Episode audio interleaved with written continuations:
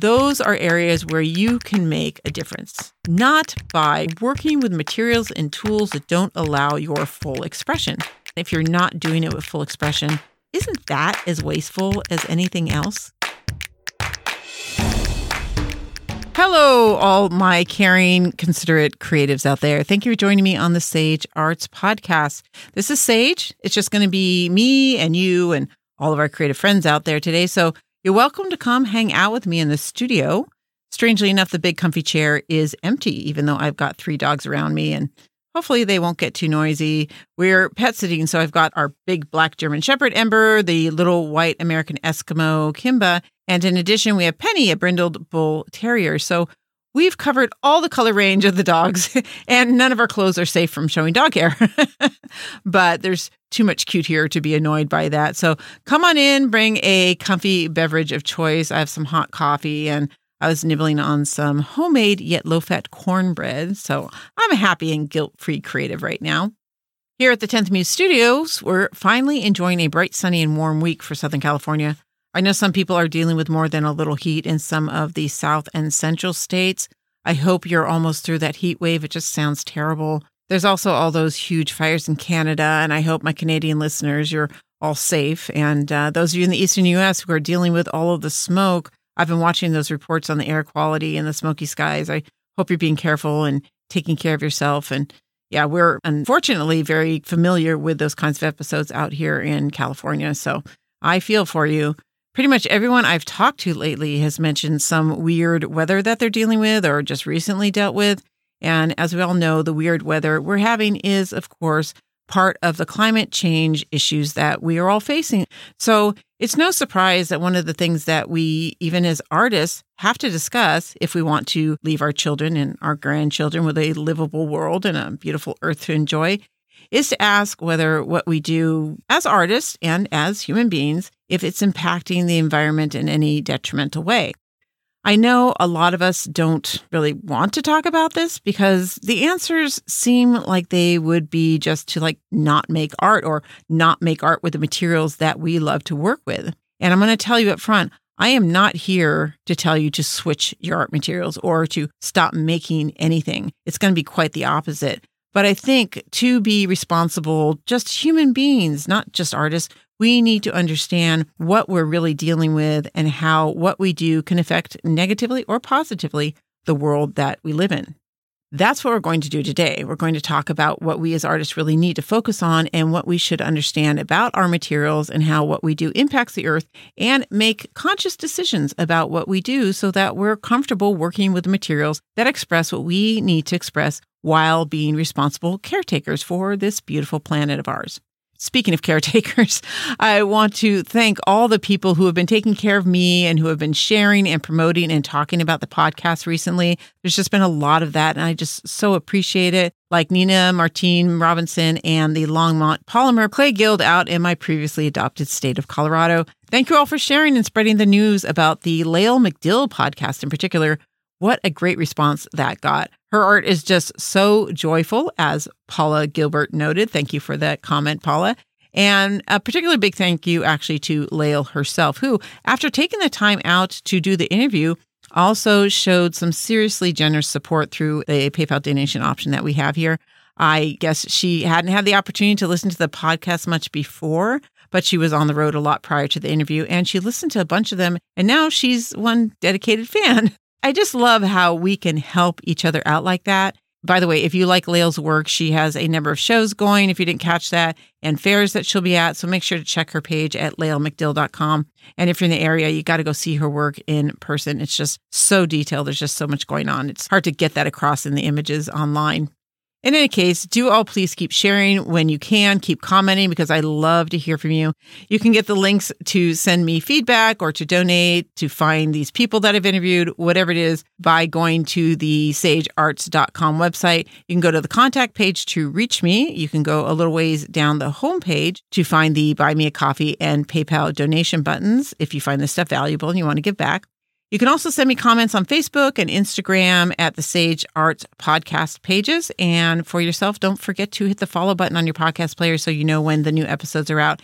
And remember, we're going to start Zoom calls, these Zoom gathers next month. The first one will be on July 9th. It'll be Sunday in the evening in the United States, so like 5 p.m. Pacific time, which is like 8 p.m. Eastern time, which puts it between like 8 a.m. and 10 a.m., depending on where you are in Australia on Monday, the 10th. I know a lot of Australians voiced an interest in doing this, so I tried to make sure I got a time that, you know, you'd be awake.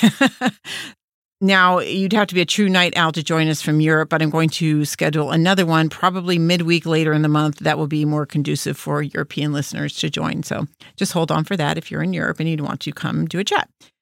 Now, to get in on these chats, you will need to either follow the Facebook group page known as the Sage Arts Share Space. Just search for that in the Facebook platform and join, or be on the newsletter list, which you can get to via the news and notices button on the homepage of thesagearts.com. I do not share your email with anybody else or use it for anything else. Okay, business aside, let's explore this business about being an eco conscious artist. Now, initially, what I have to tell you is not going to sound good, but keep listening and keep in mind that I'm not saying this to discourage you from creating. The thing is, I feel we can only make completely honest decisions when we have a full understanding of what it is that we're working with. And I can tell you that there is not only like light at the end of the tunnel with this, there is purpose in how we choose to create and actions we can take to happily and responsibly create beauty and inspire and challenge others with our art and our passion. So, first, understand there's actually no single art material that has any really significant negative impact on the environment in and of itself. Art materials aren't the issue. The fact is, the materials we demonize in general are not and never have been the core of the issue. It's the way we live and the issues of convenience that are culprits behind our environmental challenges. It's kind of like that statement of guns don't kill people, people kill people. Same goes for plastics and fossil fuels and chemicals and all that stuff. These aren't themselves damaging the earth. It's what we are doing with them. And I know that may grate against like every other thing you've had drilled into your head, like plastics are evil and chemicals are bad. And trust me, I actually feel the same way. But making that the focus is really the wrong way to go about getting any of our present issues resolved. If you want to really drill down on these issues, the fact is, people existing on this earth impact it. And with so many of us here, the detrimental aspects of our impact have become hard for the earth to come back from. So it's not a matter of finding reusable products or recycling or having a zero carbon footprint. It's about the way we exist on this planet. And yes, there are a lot of people, and that is one of the problems that we're dealing with. But the general consensus actually is that we'll see populations decline in the second half of this century. So it's actually going to kind of start resolving itself. We're already seeing the rate of population growth slow down. By the way, if you want to advocate for population control, I just find this really interesting you want to support the education of women, especially in countries where women are undereducated. Seems like a weird thing to say, right? But there is a correlation between the education of women and lower birth rates because educated women pursue careers, they put off starting families, and they rein in the family size so they can manage that and a career. So when you think about it, it actually does make some sense. Aside from that, and aside from the number of us here, we as a species have had a detrimental impact on the earth in some fashion for thousands of years. It's not just today. We permanently alter the land. We drain resources, metals, minerals, woods, plants, animals, all that stuff. We build buildings that last for thousands of years. We dig and carve and build to change the landscape that we live in. And it's nothing new. Since the advent of tools, we've been doing this. The issue we're dealing with now is that the world is not able to recover from the amount of change we are causing at the rate we are going in a way that is sustainable for the planet as we know it today. I personally don't worry about planet Earth herself. We will choke ourselves out long before we'll destroy this Earth. Life will come back, life will renew. What we're really dealing with is how much pain we as human beings are going to go through for the sake of what is primarily right now convenience. If you look at a house from like the 1940s or the 1950s, they barely have anything in there because they use single tools and single products multiple ways. Plus, they got hands on with things. They didn't have gadgets doing things for them or doing things remotely, so they didn't have to get up to do it. Now we feel that if we don't have an easy, convenient way to do a thing, we go out and look for a product that does it for us. If we spent more time looking around and seeing what we already have that would do the job for us, it's amazing how much money we would save, not to mention how less wasteful we would be. And back in the day, we fixed things. And Brett kind of laughs at me because I attempt to fix everything before we replace it. Our dishwasher broke um, last year, I think it was, and the repairman said we should just buy a new one because it would cost more to fix it than to replace it. Well, I don't take repairmen at their word, really. and I went and bought a $40 pump in between Brett and I um, after we got it out from under the counter, which took kind of the longest time. It only took us 20 minutes to fix the dishwasher. Now, that incident happened to save us a lot of money as well, but I was mostly focused on not putting a three year old dishwasher into a landfill. That's just crazy. For those of you old enough, do you remember the days when you bought an appliance and you expected to have it for your whole life? A few repairs expected, of course. But now we replace rather than repair. We saw this really cool lamp as another example that someone had put in the trash. So Brett, knowing I'd figure out why it was there and, and fix it, we grabbed it and it all it needed was a little the little switch knob. So I bought a switch knob, I think it was like three dollars, four dollars, and you just pressed it in, and that was it. And we had a beautiful working lamp. But this is what people do. It's not a it's broke, fix it kind of world. It's a it's broke, throw it out and buy a new one kind of world because we say things like it's not worth it to fix it. And sometimes it's true because things aren't always made that well anymore. It's unfortunate, but I think the fact that we have too many things that break too easily and are cheap to replace helps perpetuate this idea that we should replace and not fix. So we are wasteful in that way. Now, we have this attitude not because we're just idiots or don't care or whatever, but because we're sold certain ideas about how we should live. And that is done in large part because people are out there looking for ways to make an income. Now, that's not a bad thing. It's not about greed, which is often stated to be the core issue with some of these companies and all their cheap gadgets. But really think about it, that's not it for the most part.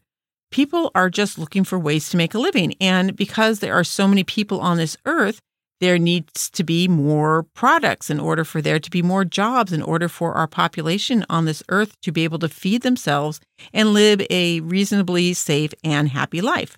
If we drastically reduced our purchasing, there would be far fewer jobs. And we literally saw what would happen when the pandemic hit and we were all closed off for a while. It financially crushed businesses and families. So, saying the problem is overconsumption doesn't answer the core problem, which is we need a way for people to make a living and feed themselves and their families that doesn't contribute to our detrimental impact on the environment. As you see, this is all just not a simple problem and it doesn't have a simple solution. So, what does all this have to do with art, right? Well, considering how big and complex the whole issue of climate change and environmental protection is, how much do you think the creation of art actually impacts these things? In the big scheme, what we as artists do is really minuscule. And I wanted to put that kind of out front first because I think a lot of us feel guilty for working in materials that are not biodegradable or recycled or compostable or sustainable or whatever term that we want to put to it.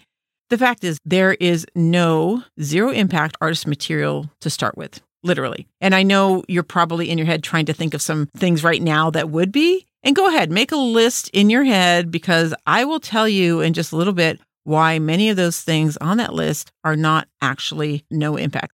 It doesn't matter if it's just arranging stones on a beach to make art or making all your own paints out of natural materials or only sculpting with found wood. None of those, no matter how good they sound, are without their impact on the environment.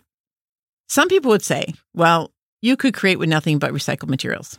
The difficulty with that is you narrow down the breadth of your expression because the recycled materials is almost certainly going to become part of the art and the message, whether you want it to or not. And if you want to express something unrelated, it can be drowned out by it. I've worked in recycled paper, leftover construction materials like stone and tile and wood, but because it's basically leftover raw materials, it's often not recognized as recycled or upcycled or whatever. So it's not primary to what my work says, But if I had a conversation about it, or if I listed the materials to include words like found or recycled, I would see a change in the perception of what the work was saying. Plus, like this video I saw the other day by an artist who billed their work as sustainable art, and they made art from junk, and it was really pretty cool stuff. But they were all painted with acrylic and glued with chemical glues. So, is it really sustainable, at least in the way that they were trying to sell it? Maybe, but it's not without its impact due to the plastic paint and the chemicals. Is the impact reduced? Are they keeping junk out of landfills? Yeah, they are, but it's not zero impact art. And so it being sustainable is actually kind of in question. And note as I talk about this stuff, I do work in polymer clay and acrylic paint along with stone and fiber and found objects and that kind of thing. So I'm not putting those materials down, but this is a societal view, right? That plastics and chemicals are bad. And as a tool of environmental destruction, yeah, they can be, but the amount used in art, well, it's not really the problem, is it? There is a kind of movement out there to attempt to be low impact by using natural materials. Like ceramics are often touted as environmentally friendly because they're earth sourced, but the amount of energy used to fire the two or three times it takes to complete a piece is tremendous. And many of the glazes are also toxic. So ceramics are not without their issues. Honestly, I think fiber has about the lowest impact of crafts that I can figure if using all natural sources like you have options to use minimally processed wool and silk and grasses and rush and reeds. But once you get into dyeing them or sealing that dye, you're often dealing with questionable toxic materials and things that don't break down. There are also ways to dye fibers with natural pigments and dyes, and that's, you know, a legitimate way to go, but they have their limitations in color fastness and some still have toxicity issues. And again, creating with all natural materials could change the perception of the message or impact of the work. So that has to be accounted for as well. Not only that, the use of those resources actually removes it from the environmental cycle of the natural world that they were brought from to the point that some materials being stripped off of the land to package and sell to us artists actually destroys the fragile balance of the area and leads to decimated landscapes. Even if this stuff is not being brought in by companies, it's not being mass produced and packaged for us, there are still problems with harvesting from natural sources, even if we do it ourselves. A few years back, I got a request to join in on a conversation online in which people were trying to push natural art materials as the only responsible way to create art. I talked about this before in conferences and magazine articles and on my blog. And someone recalled this or had read something I'd written and asked that I present my case to these people. So I posted my stance about no material is free from environmental impact. And one participant responded that we could just go pick up dead branches and wood in the forest because it was just going to rot there anyways. And so it would have no impact.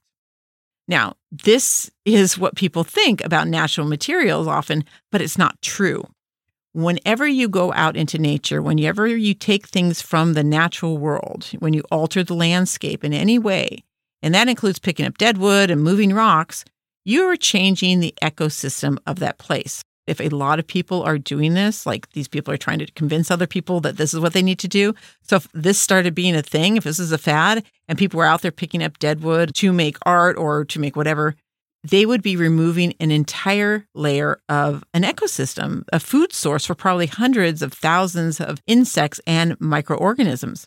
And once you do that, you've removed a rung out of the ladder of that ecosystem. That fallen wood, which is broken down by those insects and those microorganisms, feeds the soil, which allows certain plants and trees to grow and thrive in a complete balanced way. When the nutrients are not there, certain plants won't grow, certain trees will not thrive. And then invasive species or species that were kept in check because of the healthy plants and trees that may have, like, say, reduced access to light or whatnot, those things will take over. And those other plants could eventually destroy the area by leaching the nutrients out of the soil to the extent that they reduce the opportunity for diversity in the plants that could reestablish balance. And so that eventually could eliminate the resources even needed for those out of control and invasive plants. And soon enough, it could literally turn the whole area into barren land. There's been a tremendous amount of research in the last few decades about the importance of what's known as the duff, the decaying matter under trees and woods and forested areas. That stuff seems like waste material to us, but it's part of a cycle in the ecosystem that has been worked out and tuned to a balance that can be disturbed by anything that we do that dramatically changes it. It's even true when it comes to this whole thing with people arranging rocks or building cairns. I'm sure you've seen that. People go some, you know, interesting, cool place and they build a cairn, take a picture and put it on Instagram so they can prove that they were there and that they built this cool thing. Well, when we do that, we disturb the ecosystem just by moving the rocks.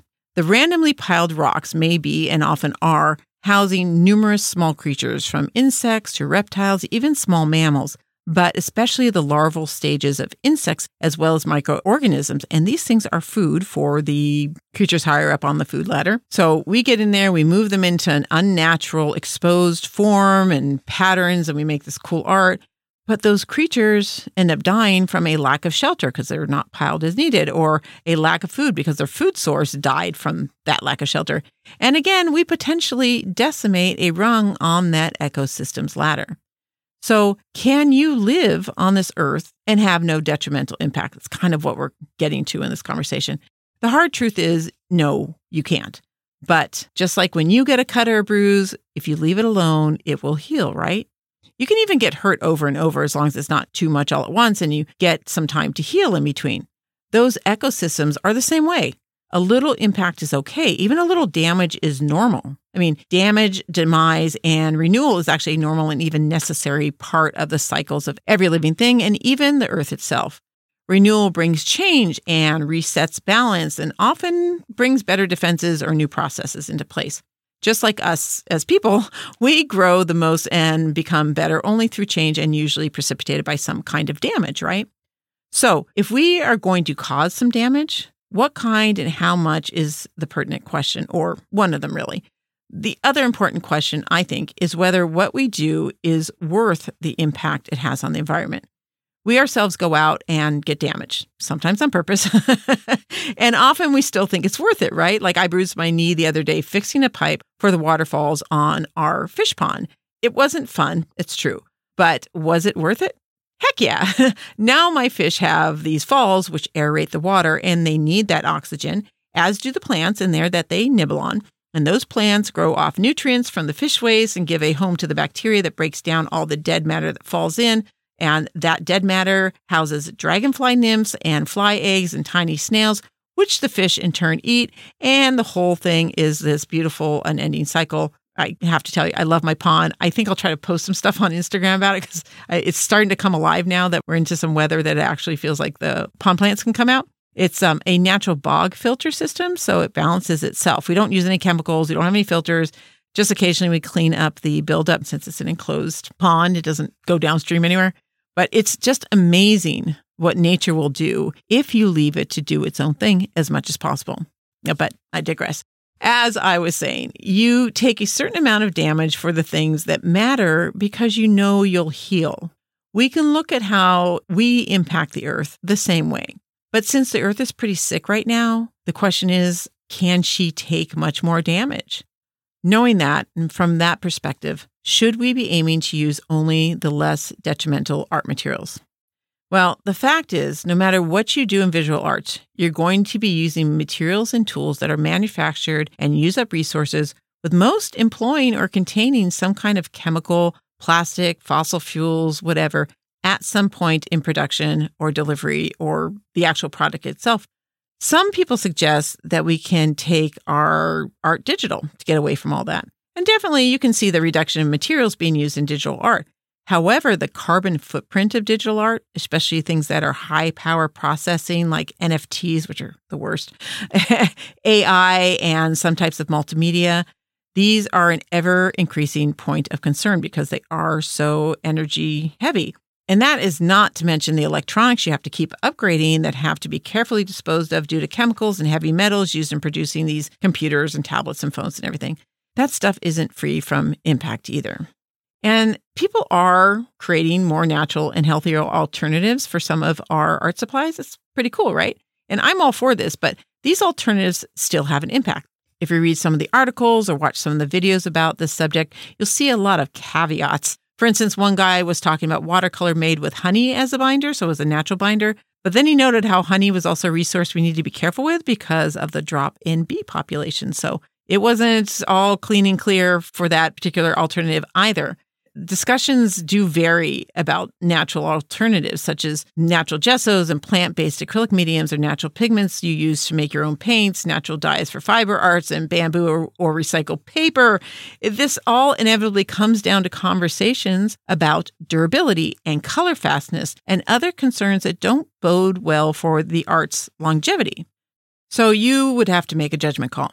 You can work with eco friendly, easily compostable, biodegradable art materials, but you may end up with more waste, or you can create something that is durable but is manufactured in ways that may be detrimental to the environment or the local ecology due to toxic processes of producing it. I'm actually not sure that the waste issue is the best point of arguing for the more durable items, truthfully, since I don't think that will significantly change the rate or amount that we create but it can affect the value of your work, which could require lower pricing if you're using less durable items, which could force you to make more in order to make enough money. I don't know. What I do know is that this is far more complicated than just asking if your material is eco friendly, right? And that's the point. So, to be as minimally detrimental to the environment as possible, you'd really, honestly, just need to give up visual arts. But what would your life be without the creation of art? I personally think that creating is one of the most essential elements of a human life. And that's not some bias on my part or some silly exalting of our craft. I do truly believe that creative work is up there with the need for shelter and security. It's not our thumbs that make us different than animals, it's creativity. The happiest people I know, the most fulfilled people I know, the kindest people I know all have some creative outlet, a mode of expressing themselves, a drive to create something that didn't exist before, often with a need to share it and make other people's lives better through it. Without creativity, how few avenues would we have left to release stress and commune with our world and communicate to each other our visions and our dreams? I just don't think that choosing not to create is any kind of answer to resolving even the smallest issue of environmental concern. And besides, you can influence how others treat the environment through the impact of your artistic message if you choose to, if that is important to you and part of your artistic vision. So I think it's not whether we create as environmentally conscious artists, but that we live as environmentally conscious and low impact human beings to the best of our ability while still having a meaningful and kind existence. If we focus on how much we use, as well as knowing the difference between the things that are necessary and what is like lazy convenience, if we are actually going to make a difference, this is where I believe we should concentrate our concerns and effort. That said, there are ways to be a less detrimental artist, environmentally speaking, and that's just one area in your life that you can address. I'm going to run through some ideas that you can adopt or not that could help you with the impact you have on this earth through your studio space and your creative process. So, for one, use up your scraps. You know, you don't need to throw away all your bits and pieces that didn't work into your piece or that get cut off as something or that are left over. If you haven't already, cultivate a set of techniques and skills for using scrap materials there's tons of ideas online. So just go into your search engine or Pinterest boards or whatever and put in your medium or form and using scrap or recycled scrap or whatnot. Likewise, don't throw out damaged arts or prints. Sell them at a discount at the very least, give them away. You can upcycle them into something else, which is actually my favorite avenue to take because you can paint over prints or draw on them and just kind of make them one of a kind pieces, which makes them really valuable and unique for the people who are buying them. Nicked or frayed or whatever crafts, if they're damaged, they can usually be broken down to some extent and reworked, or you can add to the damaged sections and create something new and unique. I mean, you're creative. Challenge yourself to find ways to renew or upcycle any of your damaged work. And also, and this is super important, take care of your tools. Clean, dry, calibrated, tools that are stored correctly. If they're kept in good condition, it reduces waste by limiting how much you have to replace. For instance, leaving paintbrushes in water, which breaks down the glue in the ferrules. That's not eco friendly because you lose all the bristles and that's no good. You throw them out, have to buy something else. Um, not immediately removing mediums from your tools that can cause rust or ruin edges or can build up until the tool isn't usable. That's problematic Keeping machines clean and oiled and stored in dry conditions or whatever they require is another way to be kind to Mother Earth by reducing waste and, in some cases, reducing energy, being that many electrical items are more efficient when cared for and used as intended. And then I think all of us use a fair amount of cleanup material. so if you don't already, switch to cloth rags from old t shirts and bed sheets instead of paper towels, or even worse, and I'm sorry about this one, but I have such a soapbox for this baby wipes and Clorox wipes. They're really like the worst. and I apologize if that's something that you use, but I mean, they come in these big plastic tubs, not to mention there's chemicals in there. And yeah, even the baby wipes have chemicals you don't want to be exposed to a lot of. Just look it up. It's crazy. But the fact are, these wipes are often polyester or polyester blends, so they don't biodegrade readily. And besides, they're mostly water. So why pay for non biodegradable towels and water in a plastic container? Instead, make a mix of water and alcohol or water and vinegar, maybe add a little orange essential oil. It'll give it a little extra cleaning power and a nice scent put those in a spray bottle. You can reuse a spray bottle from something else, or I like to buy the glass ones with the good quality sprayers. I have some that I've had for years. Uh, those are nice. And you can use that for cleaning your surfaces and cleaning your tools. And then you use the old rags to wipe things down and you just throw them in the washer. And that's it. It's not that hard. It's one of those things where I'm talking about where you have those kind of like slivers of convenience that really aren't that convenient, but are kind of wasteful, right? Again, apologies to any of you baby wipe users out there, but I really, really want to encourage you to try something else. Also, if you use paper towels, because some stuff is really messy and it would just kill the rags and you wouldn't have a chance to reuse them, try cutting up those newspapers that you get dropped in your driveway, even though you don't ask for them, or the paper packaging that come in the deliveries that you get. If you wipe up the worst of your splatters and messes with these, you might be able to use rags to finish up and wash those. And I know someone's probably out there thinking, you know, washing rags uses energy and water, but you know what? So does the production of paper towels. So that's literally a wash, pun intended. Sorry about that. Another money saver as well as environmentally responsible move is to replace disposable tools with durable ones like cheap metal spoons, even you can use instead of plastic ones if you use a lot of plastic spoons in your studio, um, glass palettes instead of disposable paper for paint, stainless steel needle tools instead of toothpicks. You know, you get the picture. These tools are sometimes, but not always, more expensive. But just think you won't replace them as often, if ever. I mean, I literally have a bunch of palette knives and carving tools from college, even a few paintbrushes, the ones I spent the big bucks on. So that's not really surprising. But I've had them for decades and they're still in great shape because I just take care of them put the money out for quality tools and you won't have to replace them. Like, for instance, and I know socks aren't art material, but it's what came to mind we buy, both Brett and I buy this brand called Darn Tough, and they're like 20 to $25 a pair for these socks, right? But they're guaranteed for a lifetime. And I have some that are like like 10 years old and I wear them this these particular pair is like one of my favorite pair that I got 10 years ago and I wear them almost every week. 10 years of wearing these socks. If anyone knows the darn tough people and they want to sponsor this podcast, I will totally talk about their socks like every week. I love them. They're great socks. But in any case, I have kind of big feet and I used to wear out socks a lot because they kind of stretch more than maybe other people would have. But I was buying socks like every six months or 12 months or something. So if I'd kept up with that and let's say they were like $5 a pair, I would have spent something like between 50 and $100 replacing like the one pair I bought 10 years ago for $20. So definitely saves me money. And just think about all those socks. That's a lot of socks in the landfill. and think about your tools, the ones that you are constantly throwing away. That's a lot of stuff in the landfill as well. So just keep in mind quality does reduce waste and save money. Quality is worth it. Another thing to consider buy digital versions of books and magazines that you'll likely only read once or you don't imagine you'll hold on to. And this will save you space in your studio as well as money and save paper along with it. And then another option use minimal or recycled product packaging when you ship work. You can find all kinds of online tutorials for creating easy boxes and snappy envelopes and nicely package your work with recycled paper. Of course, minimizing your package to just what's necessary is probably the best way to go, but recycled or biodegradable materials are the next best way to go, like recycled envelopes and biodegradable bags. And yes, I know that biodegradable and compostable bags don't necessarily break down very quickly. They have to be in a particular ideal situation in order for that to happen. But they do break down quicker than standard plastics and what remains after the breakdown is organic matter and not microplastic. And also use stamps instead of stickers if you brand your packaging or shipping cartons. You can get custom made rubber stamps from all kinds of places online. And really, they're far less expensive than stamps in the long run because you just buy it once and just use it for forever, really. Also, use recycled shipping materials from the packages that you receive.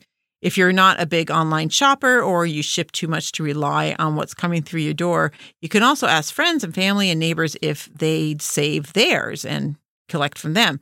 I'm sure you'll have to supplement with some purchase supplies, but this will reduce your consumption as well as your packaging costs.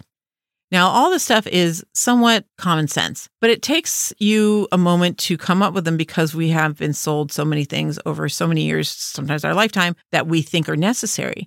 But you can just stop and ask yourself if everything that you use that's disposable is actually necessary. Like, I think it's a kind of telling question to ask if these things that we use were necessary 70 or 100 years ago. If not, I bet there was a pretty simple way of doing without them, like liners for trash cans, for instance. They didn't have plastic liners for trash cans until the 1950s. How do you think they handled their trash cans before then? Well, they dumped out their trash and they cleaned out their trash cans. That's it.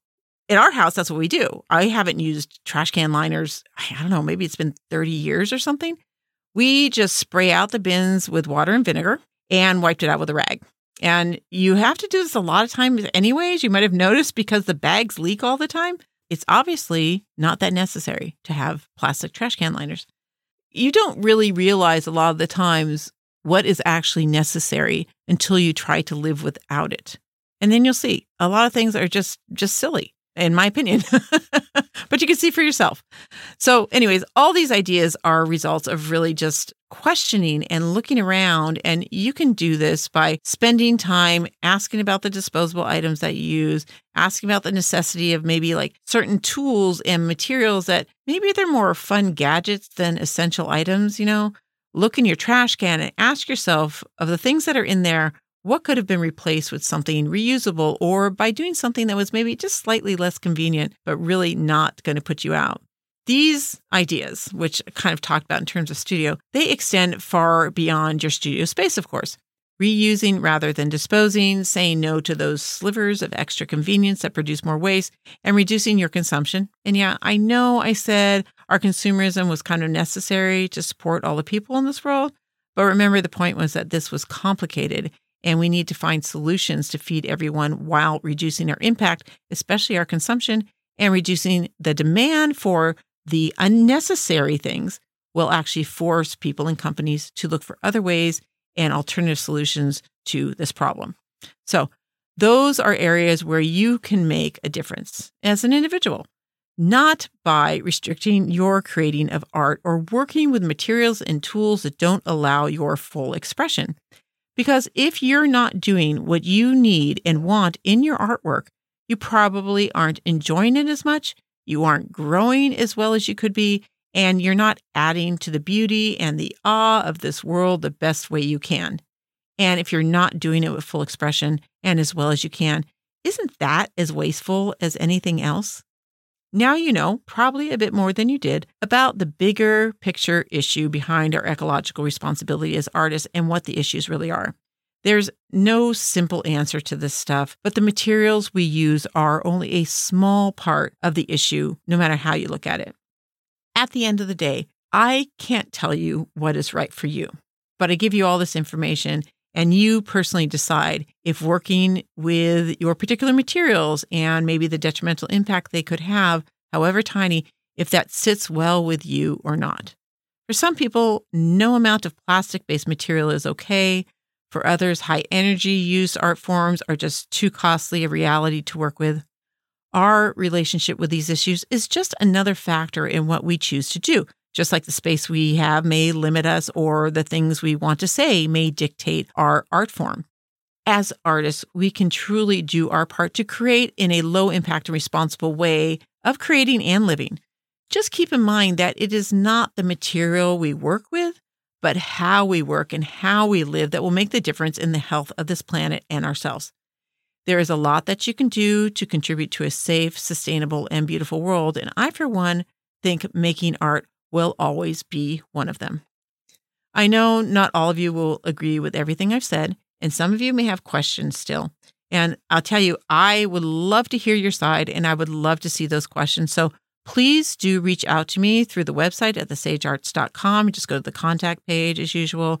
You can reach me there. You can also go to Instagram or Facebook and go to the Sage Arts Podcast. That's the name for those pages on those platforms and leave me comments in the posts or send me messages through them. And remember, plan on joining that Zoom chat on July 9th. Just sign up for that newsletter on the homepage of the Sage Arts. Look for the news and notices button. That'll get you there. Or join the Sage Arts Share Space group on Facebook to have access to that link. I'll send those out the morning of the 9th at the latest. So get yourself up to have that when needed.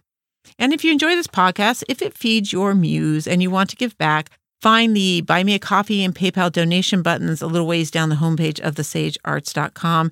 You can also find links in the show notes in your podcast player or the page you're listening to in your browser. Everything I've mentioned, all of these links are in the show notes, so you can go there for all the information that you need. And don't forget to hit that follow button on your podcast player and share anything that I put out there with your other fellow creatives so they can find us and join the conversation as well. So, with that, hopefully, hopefully I didn't put too much on you. but with that, I'm going to leave you for now. And next week, we're going to start the July design conversation. I think we're going to start with the element of marks, which are not a design element that's often talked about, but it's really one of the really fun ones to explore. So that's something to look forward to. In the meantime, kindly and consciously create to your heart's content keep feeding that muse, especially with new and novel and maybe earth friendly new experiences. Stay true to your particular and wonderful brand of weirdness. And I'll catch you here next time on the Sage Arts Podcast.